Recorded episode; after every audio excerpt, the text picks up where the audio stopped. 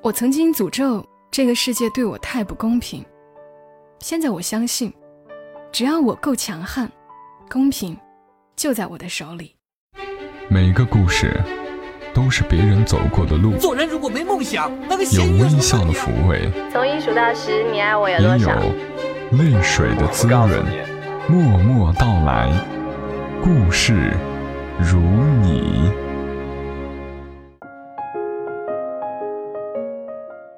我亲爱的朋友们，你还好吗？这里是在喜马拉雅独家播出的《默默到来》，我是小莫，和你来聊聊我们平常人身上所发生的故事。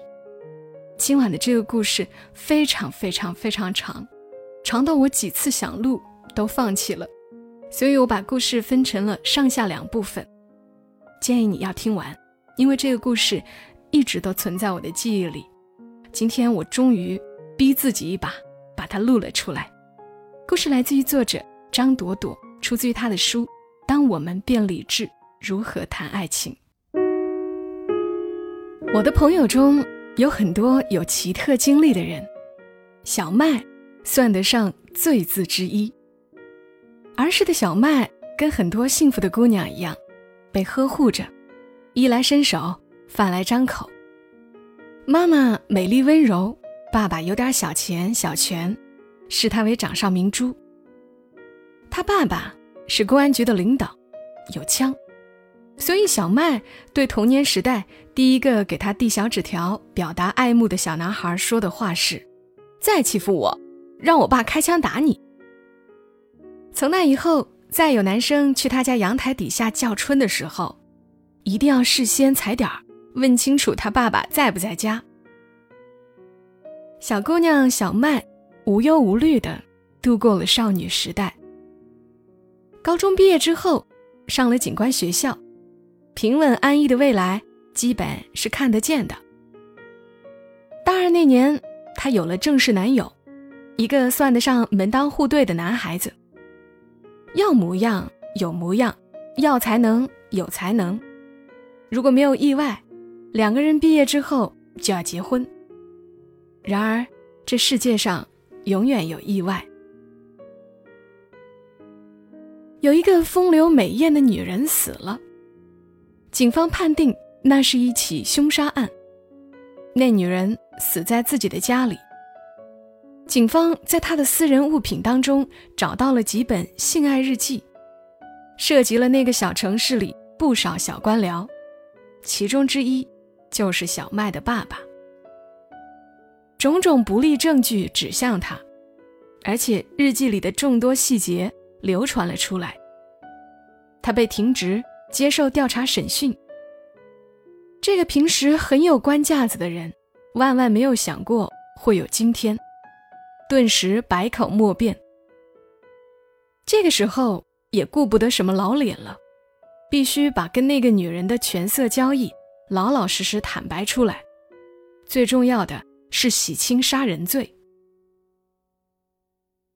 单位里那些小同事丝毫没有对这位领导客气，谁都知道这件事之后，这位领导再也不可能在他们面前作威作福，所以这简直就是一个有怨报怨、有仇报仇的好机会。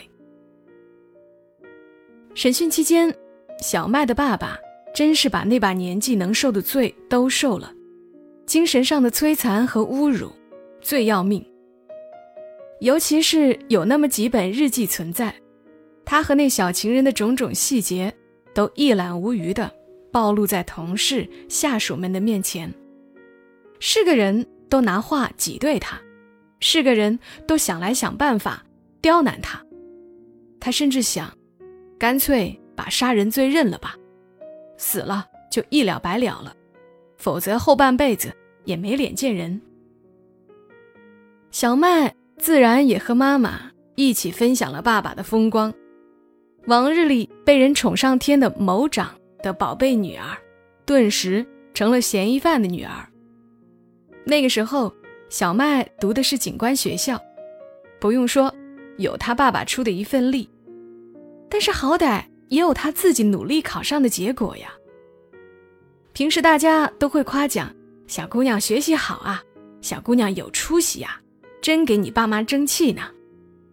现在小麦家里出了事儿，所有人的口径都变成了：这下威风不起来了吧？小麦的所有努力都被否定。无论他怎样努力、渴望优秀，都会被人看成没有你爸撑腰，你是不行的。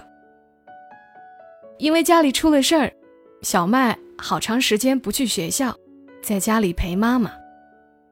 学校里的人就会说，没人撑腰了，还这么牛哄哄的。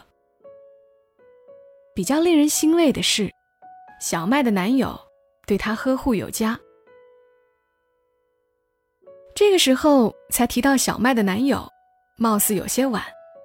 不过鉴于他表现良好，可以返回头。多说几句。那个时候的电脑网络还没有现在这样普及，学生宿舍里几乎没有私人电脑，警官学校里用的是公共机房，都是那种大脑袋的显示器，移动存储设备还是三点五寸软盘。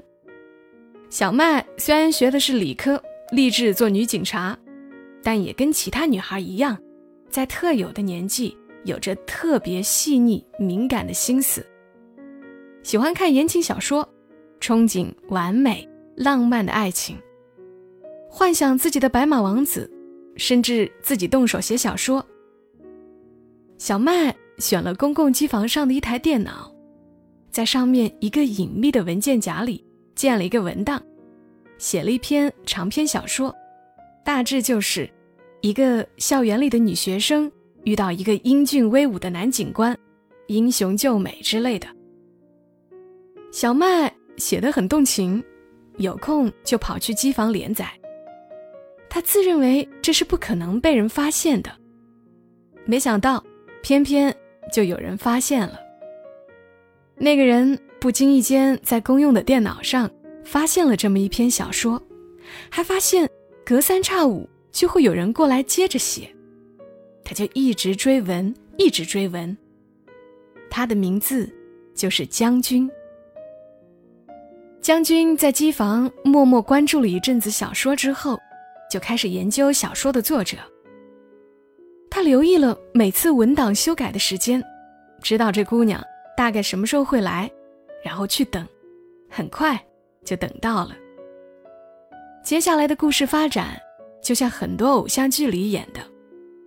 好看的男主角轻轻走到女主角身边，很温柔的一笑，问：“是你在写小说吗？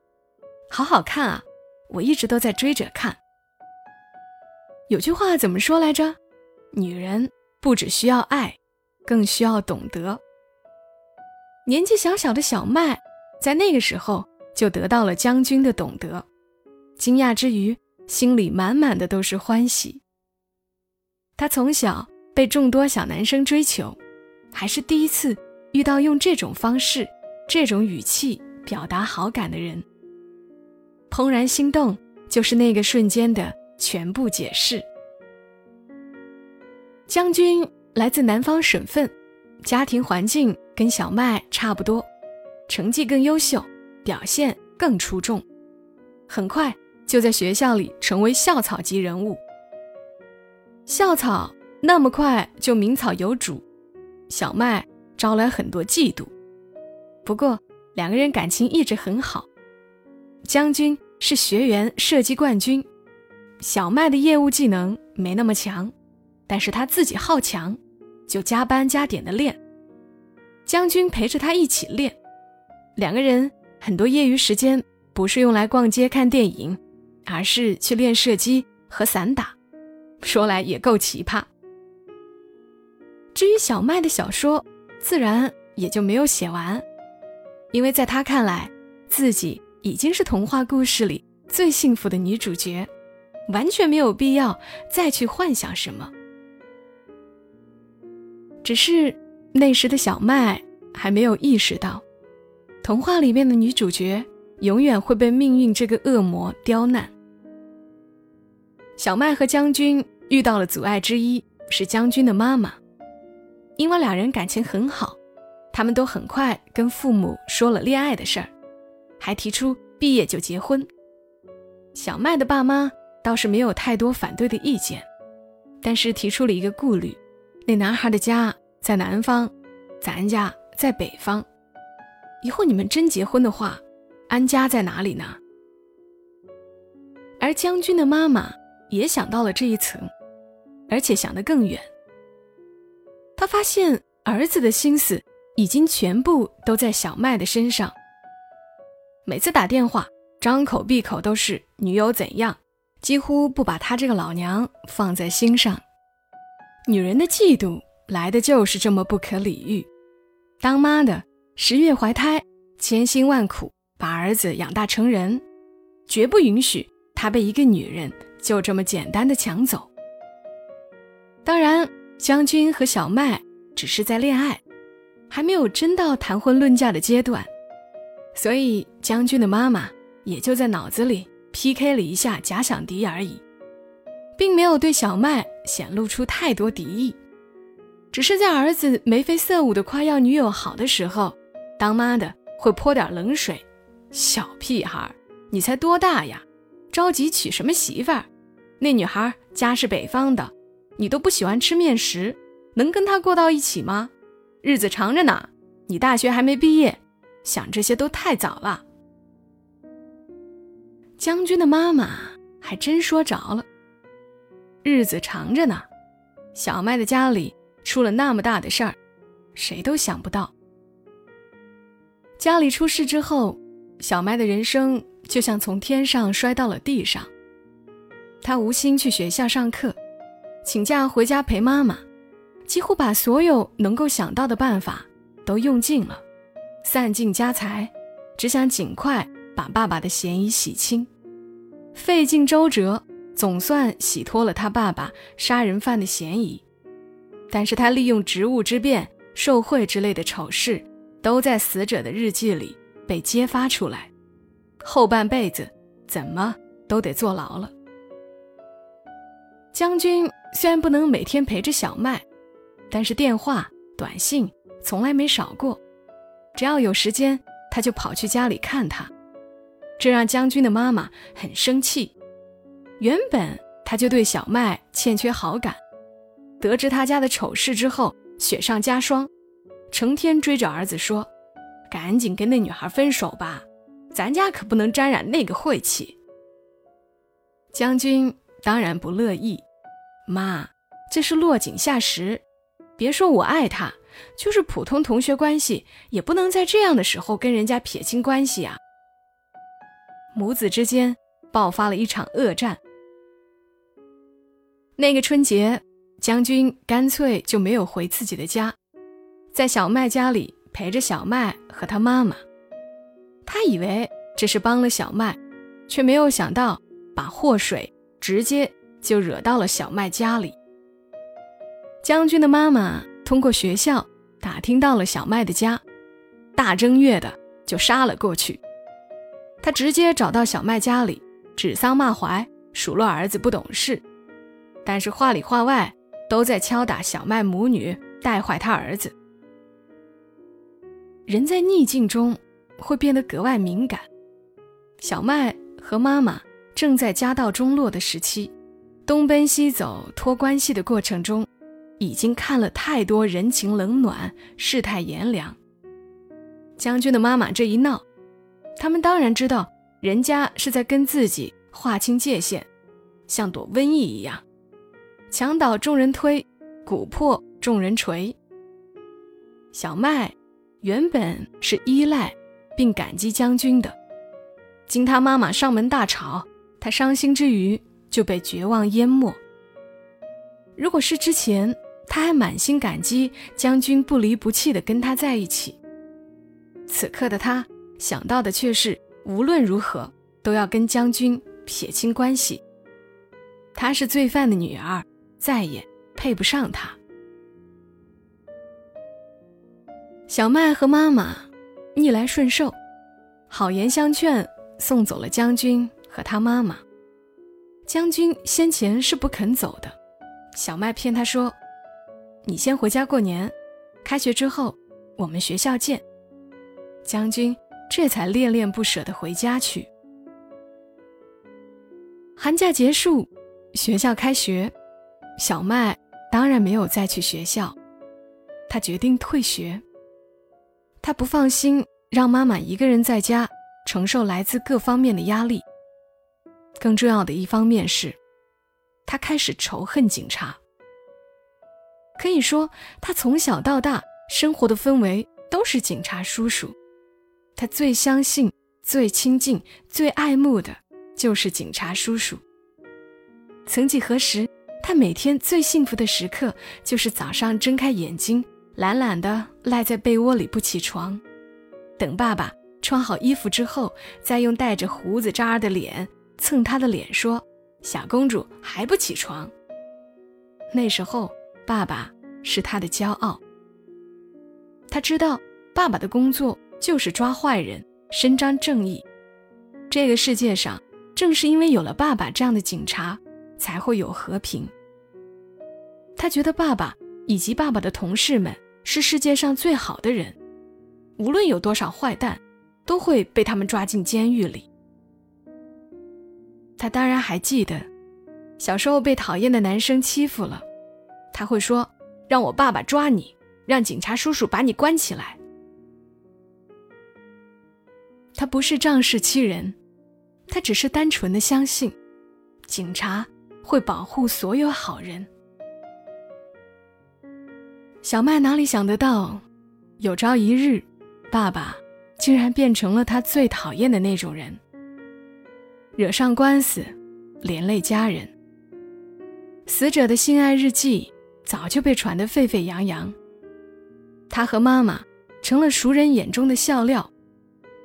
即使有些人对他们报以同情，那也无非是倾听祥林嫂讲述阿毛的故事之后掉下几滴无动于衷的眼泪，把他们当成一段时期之内的谈资罢了。而昔日他最相信的那些警察叔叔，竟然成了最凶恶的人。他们折磨爸爸，完全不顾及昔日的情谊。小麦的爸爸不让小麦去看他，他再三央求妈妈，说自己不是小孩子了，是大学生了，爸爸才同意他去见一面。往日意气风发的爸爸，变成了一个他完全不认识的小老头，瘦弱、虚弱、苍老，脸上隐隐有伤痕。爸爸说。自己是罪有应得，小麦知道爸爸有错，他只是想不通，昔日里那些笑脸相对的叔叔伯伯们，怎么转脸就变成了凶神恶煞，一点点情分都不留。仇恨的种子在小麦心里生了根，他恨不得他再也不想见到警察，甚至连那身制服都不想看到，所以。他再也不可能回到警官学校去上学，再也不可能看那些专业教科书。曾经，他那样迷信法律的公平和公正，如今他只相信人性根源处的自私和恶向疯狗，不是法律能够管得住的。那么，他深爱的将军呢？学可以不上，制服可以脱掉。工作可以不要，他最最割舍不下的，是他认定的那份最美好、最浪漫的爱情。那是他的梦想呀，他们在一起无数次勾勒以后结婚成家的样子，甚至连房子的样子、朝向、格局、装修都想好了，甚至一起计划了养孩子、养狗狗，一切的一切，都如镜花月影。再不可能触及，并且，他还要亲口向他说出分手的话。他如何说得出？他那么优秀，对他那么好，两年多的时间几乎朝夕相处，他们就像长在了一起。现在他要举起一把刀，活生生把连着心尖的一块肉切下来。他的疼，说都说不出。可是，即使疼，也要做，因为他们不可能再走在一起了。他接受不了他的警察身份，他的家庭也不可能接受他。他妈妈的态度已经很鲜明了。这样的家庭，这样的经历，有辱门楣。他的爸爸犯了罪，但是他绝不允许别人把他的家庭视为毒药。爱情固然可贵，但是跟自尊比起来，它是可以被舍弃的。就这样下定决心之后，小麦去学校办了退学手续。妈妈和老师们都是不同意的，都劝他不要冲动，不要拿自己的前程开玩笑。一向单纯天真的小麦，就像脱胎换骨了一样，变成了一个硬冷心肠的人。他说：“天大地大，我有手有脚，我就不相信不披这身皮，我就不能幸福。”小麦的退学突然又坚决。甚至连将军都是在他办好手续之后，才知道这件事的。将军差点没疯掉，追到他家去问到底为什么。小麦面对他的态度出奇平静，只是告诉他：“我讨厌警察，从今往后都不想再见到警察。你要是真想跟我在一起，就脱离警察队伍，脱离你那个警察家庭。”将军。想都没想就答应了。然而，也只是答应了。谁都想得到，他不可能脱离的。他是学校的优等生，射击冠军、散打冠军，老师以及校领导都认定他是警队的好苗子。他爸爸甚至早就打点好了关系，让他回老家的市局工作。他必定是那里重点培养的精英。别说退学，连脱离警察队伍都很难。再说，当警察抓坏人是他从小就立志去做的事。他从小喜欢警匪片，相信自己一定可以做最出色的警察。他万万想不到，在离梦想实现就差一步的时候，小麦对他提出了这样的要求。头脑冷静下来之后，将军意识到。自己面临人生当中最重大的一次抉择，可以说，在他二十来岁的生命里，几乎没有做过什么为难的决定。上什么学校，选什么专业，都是他想得一清二楚的，父母也都全力支持。当初之所以离开家乡，选择到北方读书，也是他比较了几所警官学校之后做出的选择，念就念最好的。在感情方面，他更是没遇到过什么纠结的事情。